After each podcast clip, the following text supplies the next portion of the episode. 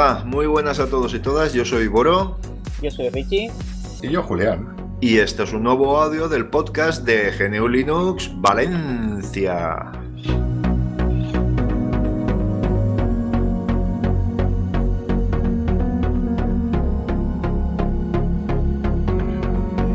Bueno, ¿qué tal?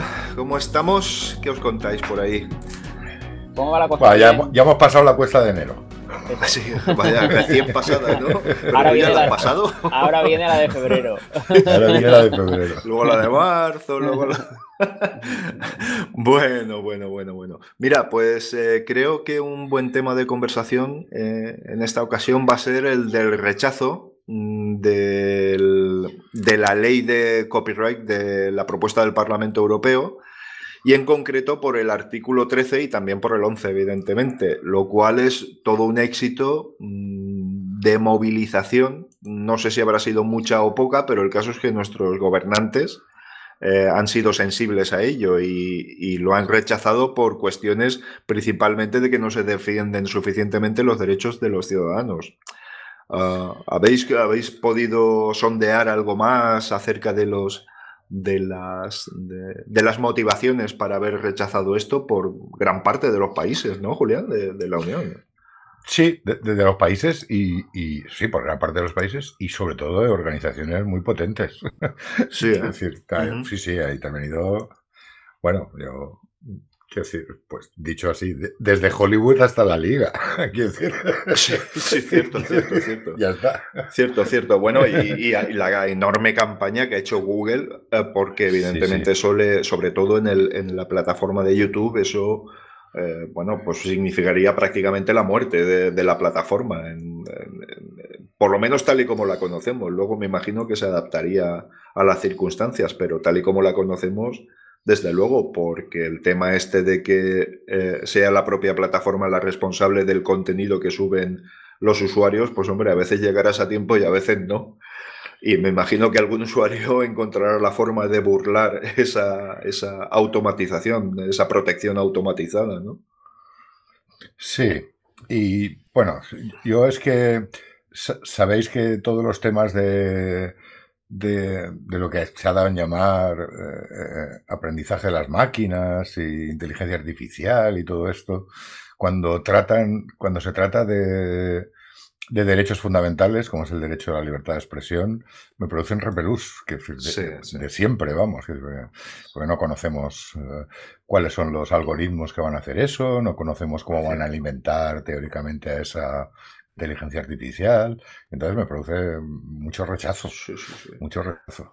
Además, hay algunas argumentaciones al respecto de que esos filtros de contenido podrían utilizarse también a modo de censura por algunos países, algunas organizaciones o algunas plataformas, lo que limita grandemente la libertad de expresión, entre otras libertades fundamentales.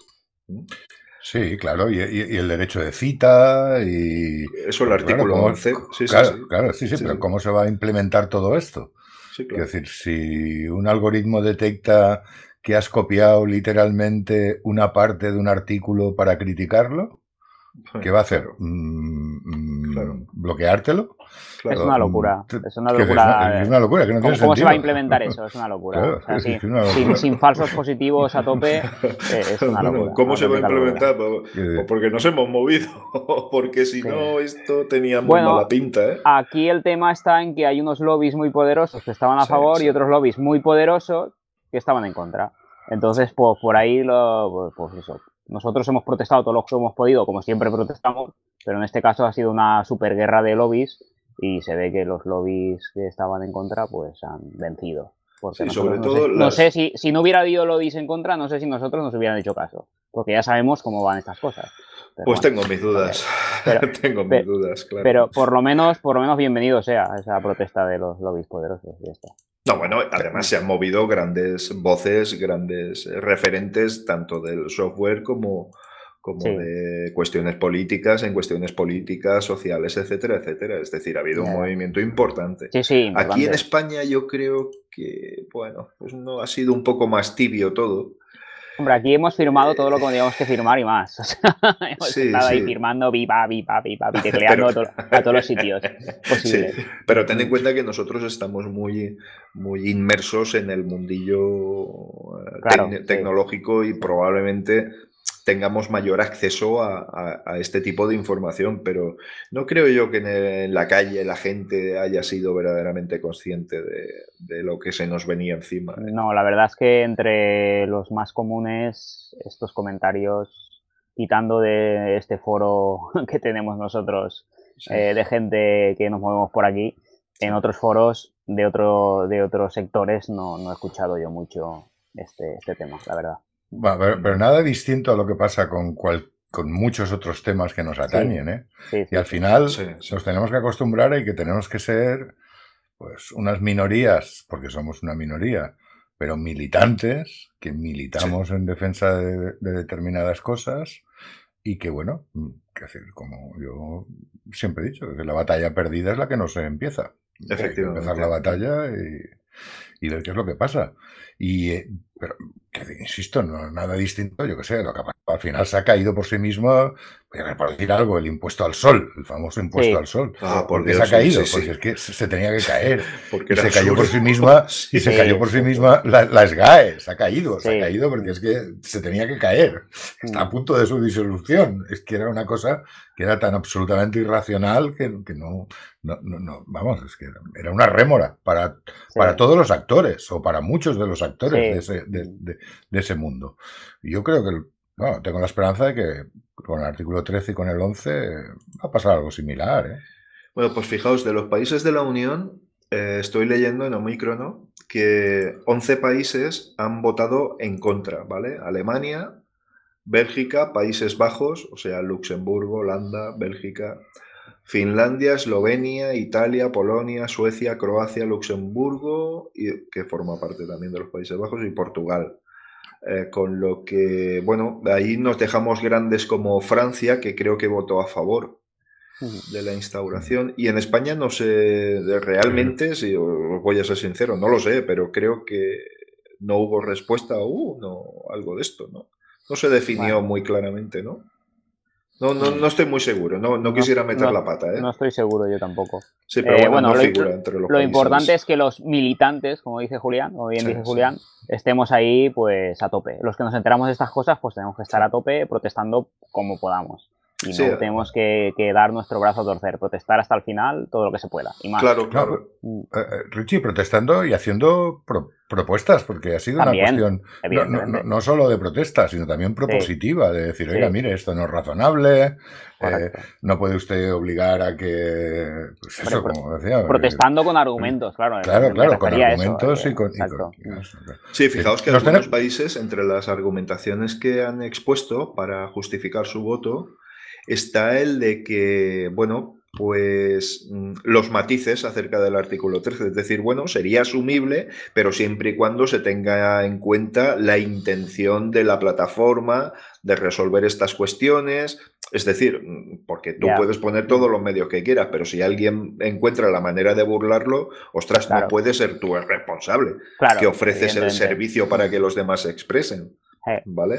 Entonces, este tipo de cuestiones que al final, si os leéis el artículo 13 actual, se basaba en... O sea, está muy matizado ya, ¿eh? En el sentido de que, bueno, depende del tamaño de la plataforma, depende del uso que se haga de la misma... En fin, que estaba ya muy matizado. Lo del artículo 11 no. Eso sí que... Pero es que es una tontería, porque había legislación ya para parar eso. Aparte de que, primero que se te intentan poner... puertas al campo. Y entonces ahí ya partimos de una base ya que no tiene sentido.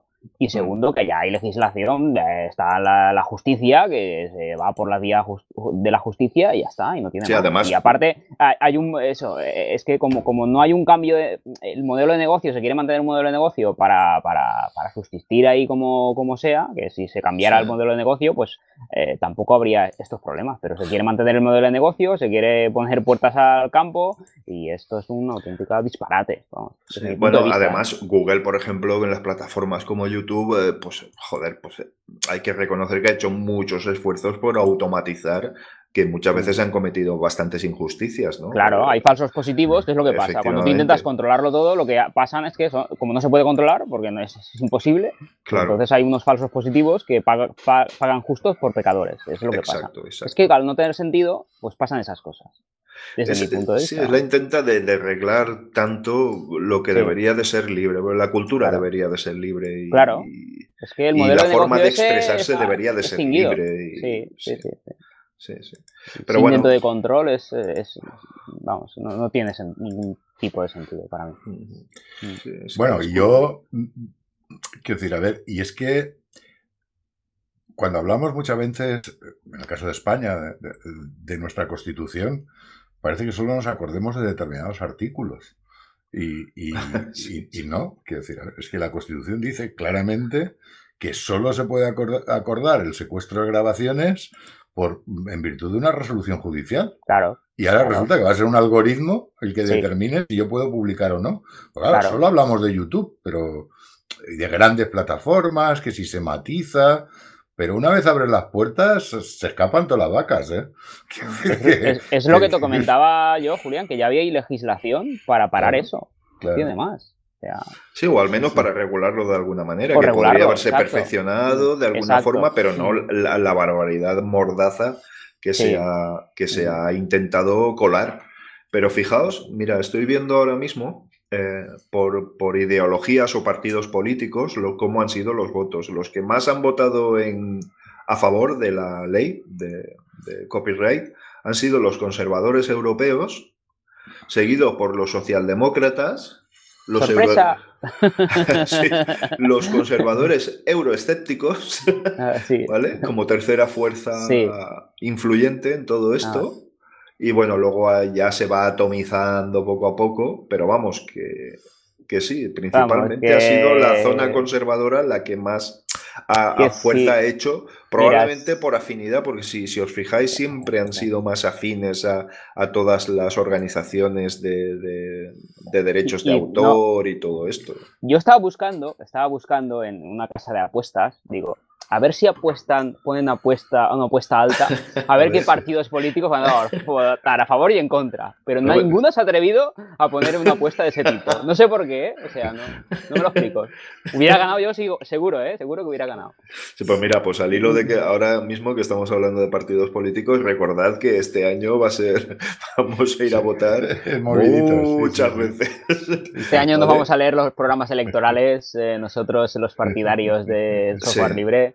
Y comentaremos cómo está el panorama por ahí. Oye, pues sería un buen tema para un nuevo podcast, para más o menos pues ver todos los partidos políticos, porque igual nos llevamos alguna sorpresa, oye, pero sí que pues a ver qué propuestas tienen en cuanto a movimiento de software libre, ¿no? Me parecería muy, muy útil y muy instructivo para todos.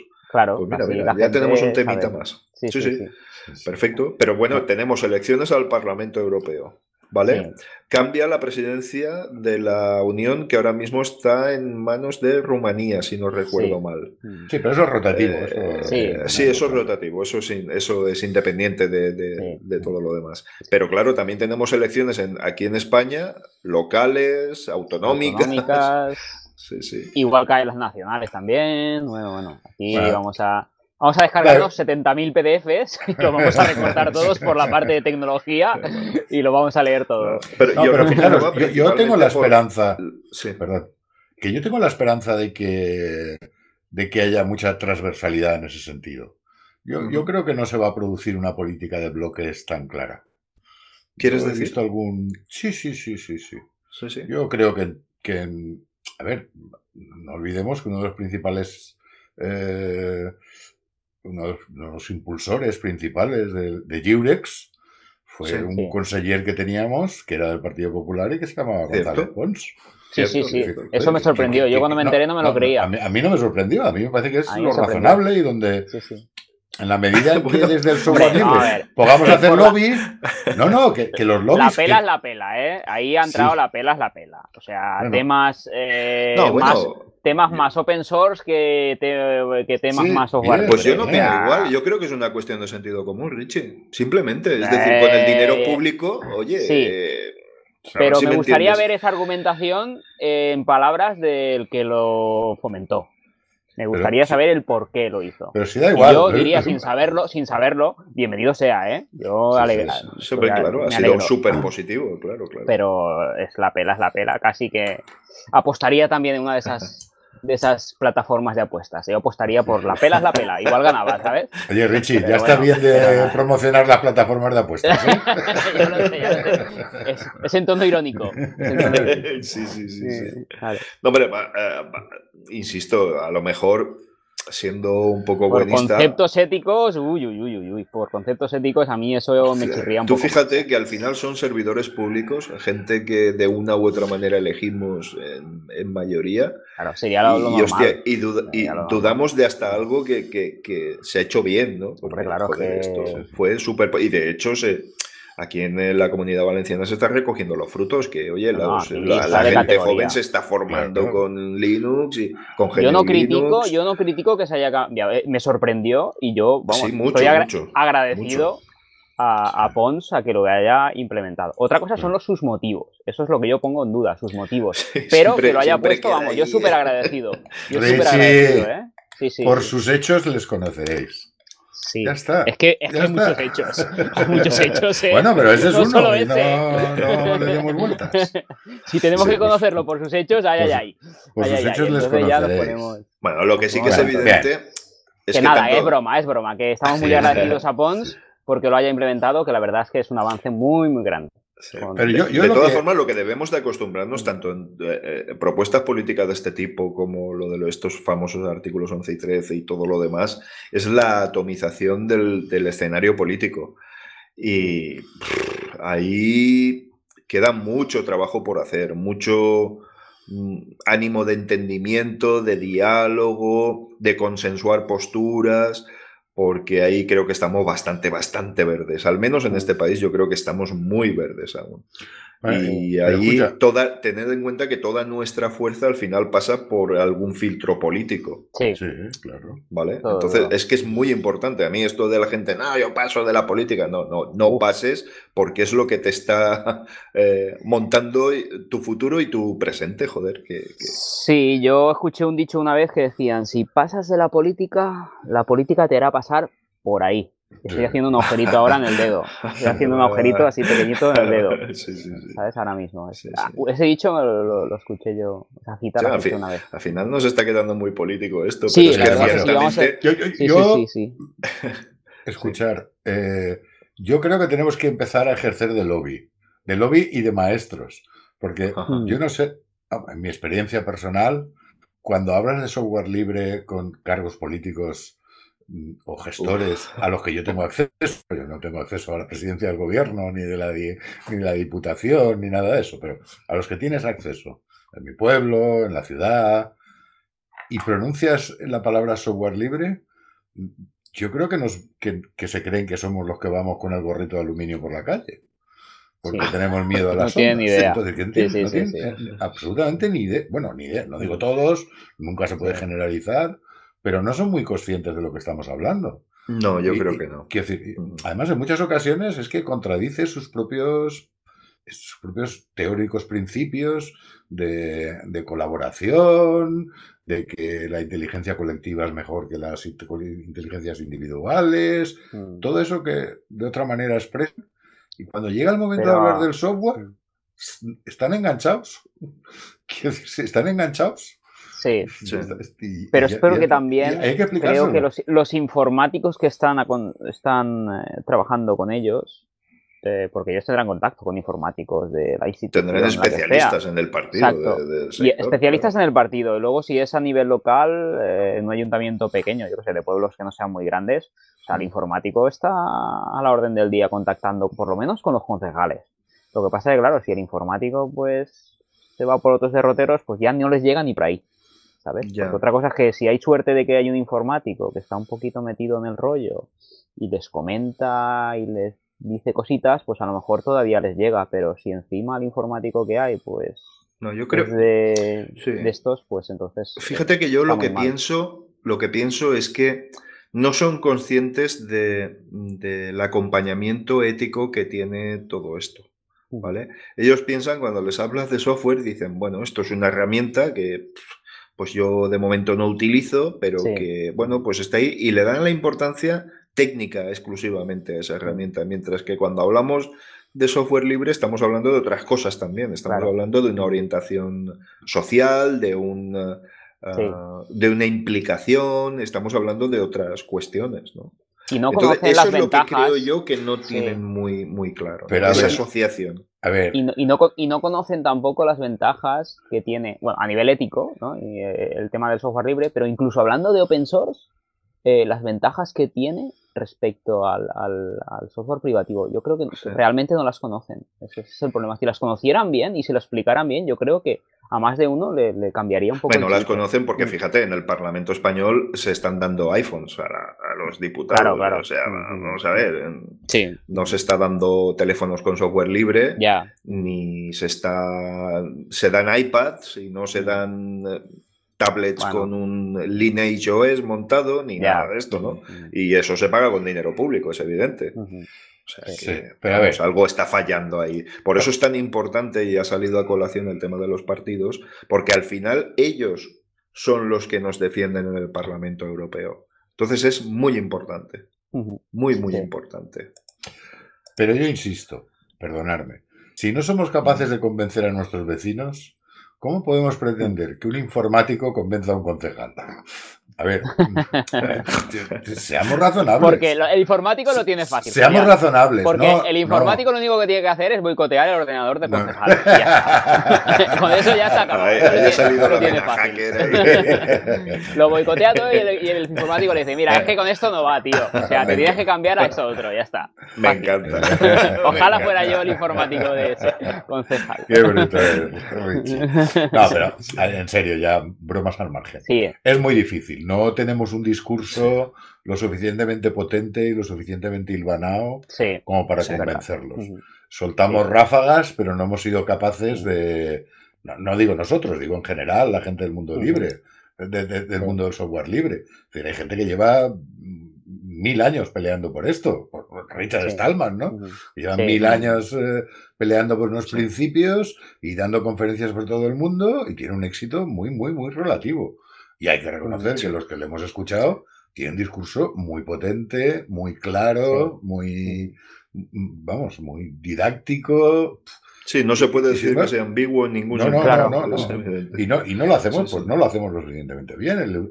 El utilitarismo pesa mucho y a mí esto me funciona y yo no tengo ganas de aprender cosas nuevas. Sí. Y se quedan, digamos, pues en la parte de fuera del fruto, no llegan a quitar la cáscara y a ver lo que hay por debajo de la cáscara y a ver si lo que hay por debajo de la cáscara les gusta o está sabroso, o está dulce, o es amargo o tiene un veneno, que es lo que pasa con mucho del software. Sí. De todas formas, insisto en que movimientos como el nuestro son los que han conseguido que esto se pare o al menos se reconsidere, ¿vale?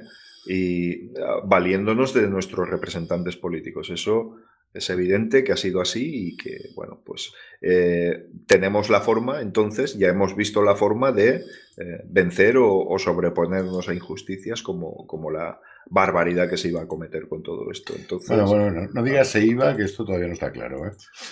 Sí, bueno, una batalla más. Se ha rechazado, sí, pero sí, bueno.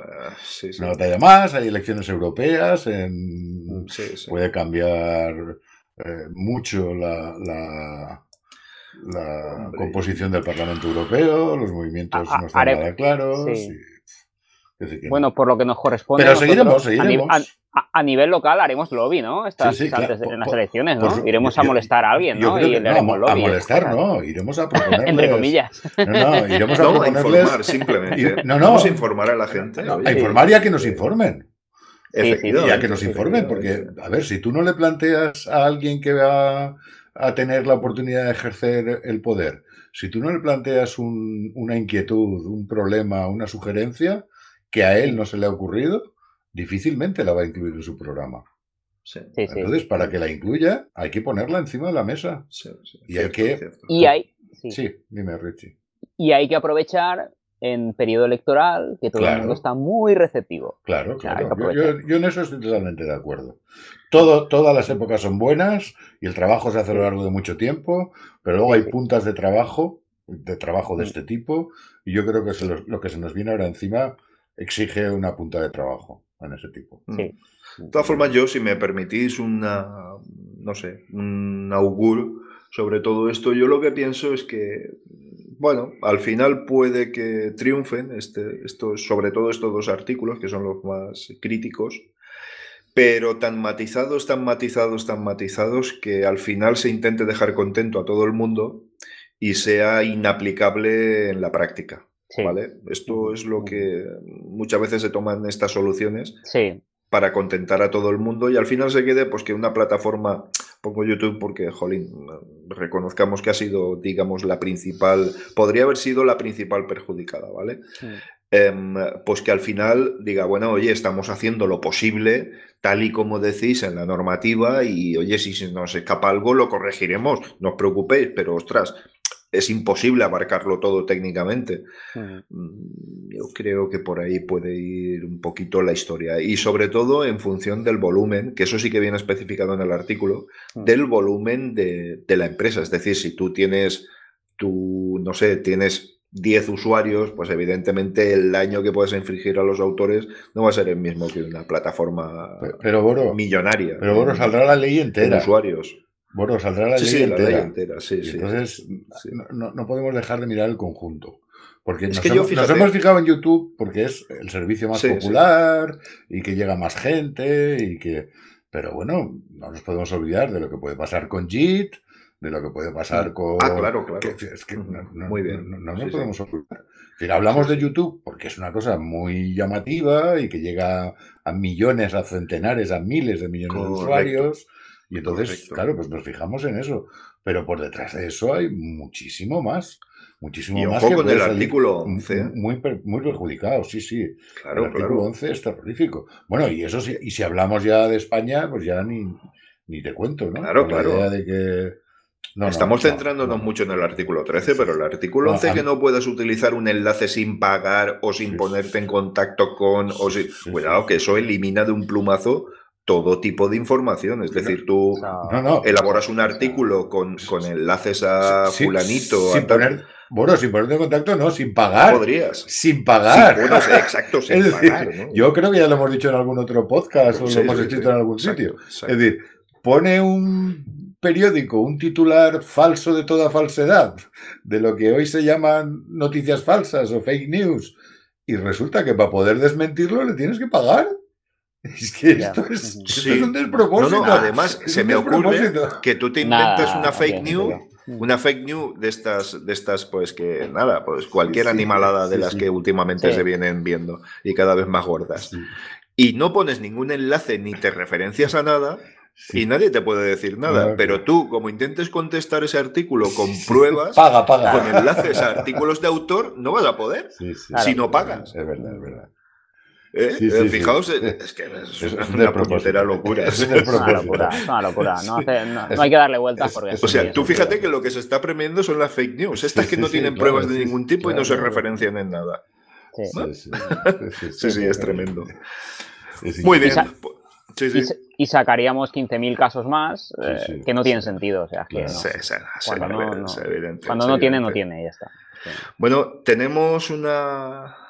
Hablando de todo un poco, una gran noticia para todos nuestros amigos, y si os parece bien, leo un comunicado que se va a colocar en el grupo de Telegram, que es nuestro principal modo de comunicación hoy por hoy, a través de nuestra web también y de nuestros medios de difusión, pero digamos que es más del día a día, más lo que provoca una comunicación más inmediata, ¿vale? Y es... Pues nada, que tenemos muy buenas noticias. Hemos recibido la comunicación de la Generalitat en la que se notifica la resolución por la cual se acepta la constitución de la Asociación de Usuarios de GNU/Linux de Valencia, que a efectos prácticos le acortaremos y le llamaremos GNU/Linux Valencia. y que los componentes del órgano o directiva fundacional continuamos los trabajos necesarios para configurar la estructura y la metodología de funcionamiento, pues, que son necesarias para la consolidación de la asociación. Nada, continuamos avanzando, está costando, son los principios siempre son duros, pero nada, poquito a poquito vamos avanzando. Sí. Simplemente es una gran noticia que hemos recibido esta semana y la verdad queríamos que todos fuerais partícipes de ella. Al final lo conseguimos, chavales. ¿Se puede aplaudir o no, queda mal en el fiesta, podcast? ¿No?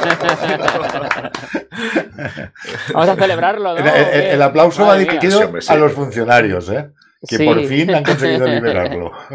Bueno, que nosotros los deberes los habíamos hecho. Solo ha costado más de 6 meses. Tampoco. Sí, sí. Bueno. Fue en agosto, septiembre, octubre, noviembre, diciembre, enero, febrero. Enero, 6 meses. Bueno, eso hemos estado. Un hito más completado. Sí. Y que bueno, ahora a ver si somos, vamos a intentar a ver si somos capaces de abrirlo todo rápidamente y que entre mucha gente. A ver si, a ver cuándo lo tenemos preparado para que la gente empiece ya, si quiere, asociarse con nosotros y todo el tema este. Sí, claro, cuando lo tengamos todo listo, avisaremos a la gente para que quiera ser socio, pues que se apunte. Efectivamente, ese es el primer paso y el paso que más... ¿Puedo decir algo que surge, aunque suene un poco feo? Es que no veas las ganas que tengo de que venga gente. Sí, porque es que no quiero tanta responsabilidad ni tanta ocurrencia. Quiero que venga la gente a ayudar. Ayudar y a tomar las riendas si hace falta. Eso. Sí. Cierto. Además, el primer paso, que es el más importante, es el de la admisión de socios. Sí. Que es algo que hay que hacerlo bien y hay que meditarlo mucho y prepararlo, tenerlo todo bien preparado. Tenerlo todo bien preparado para que la admisión de socios pues cumpla las legalidades, sea como toca, que la gente cuando entre ya lo tenga eso pues para empezar a trabajar y cosas de estas. Dejar la infraestructura hecha para que cualquiera que tome las riendas de la situación pues lo tenga. Lo que sí que podemos anticipar más fácil. Lo que sí podemos anticipar es que aquella propuesta que teníamos sobre la mesa de una cuota de admisión de 12.000 euros la hemos desechado. Que sin nada de pagar 12.000 euros para entrar, que no va a hacer falta. Que eso ya seguro que no va a hacer falta. Seguro que no. Estamos en 24, ahora vamos a subir a 24.000. 12.000 euros de cuota de admisión, porque las cuotas mensuales no estaban fijadas todavía. Sí. No, hombre, hay una filosofía que es evidente, aunque no nos vayamos a extender ya mucho más, porque son cuestiones que hay que decidir entre todos y tal. Pero bueno, sí que las cuotas sean lo más ajustadas posibles hasta el punto de llegar a ser casi simbólicas, pero que también permitan el desarrollo de la asociación. Entonces va a ser muy ajustado todo, porque el principal motivo que tenemos para seguir con esto es, primero, desvirtualizarnos, que eso no nos lo quita nadie, nuestras ganas de desvirtualizarnos, y la de difundir. Entonces, cuando esas necesidades las tengamos cubiertas, pues oye, pues... Sí, somos muy modestos, tenemos muy pocas necesidades. Pues sí. Solo necesitamos gente. Efectivamente. Gente dispuesta a trabajar en común. Porque es curioso, mirad, al hilo de esto. Es curioso que hay mucha gente, y yo a raíz de la iniciativa, primero de Ubuntu y luego de la asociación... he conocido mucha gente con la que no tenía relaciones y que me está dejando muy impactado por el trabajo que hacen. Y es muy curioso que hay mucha gente así, pero digamos que no hemos sido, o yo al menos no he detectado, que hayan sido capaces de asociarse. Hay asociaciones sectoriales, de empresas, de no sé qué. Pero bueno, hombre, pero no deja de ser nuestro intento.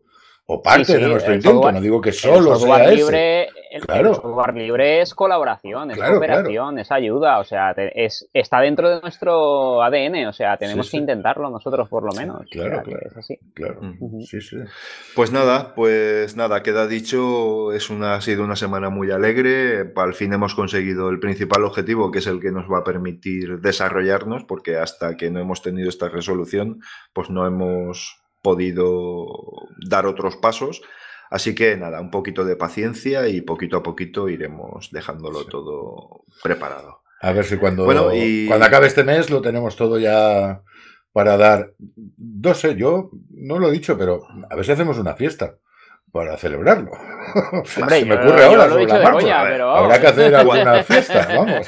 Cualquier lo hacemos. Es bueno para montar una juerga enseguida. Hombre, esto lo merece, ¿eh? Sí. Esto lo merece, en serio, ¿eh? Esto lo merece. Que ha sido una larguísima espera, ¿eh? O sea que si nos vamos de fiesta no habría ningún problema. Contad conmigo. No habría ningún problema, ¿eh? Además, una fiesta, pero además lo más incorrecta posible. Ya.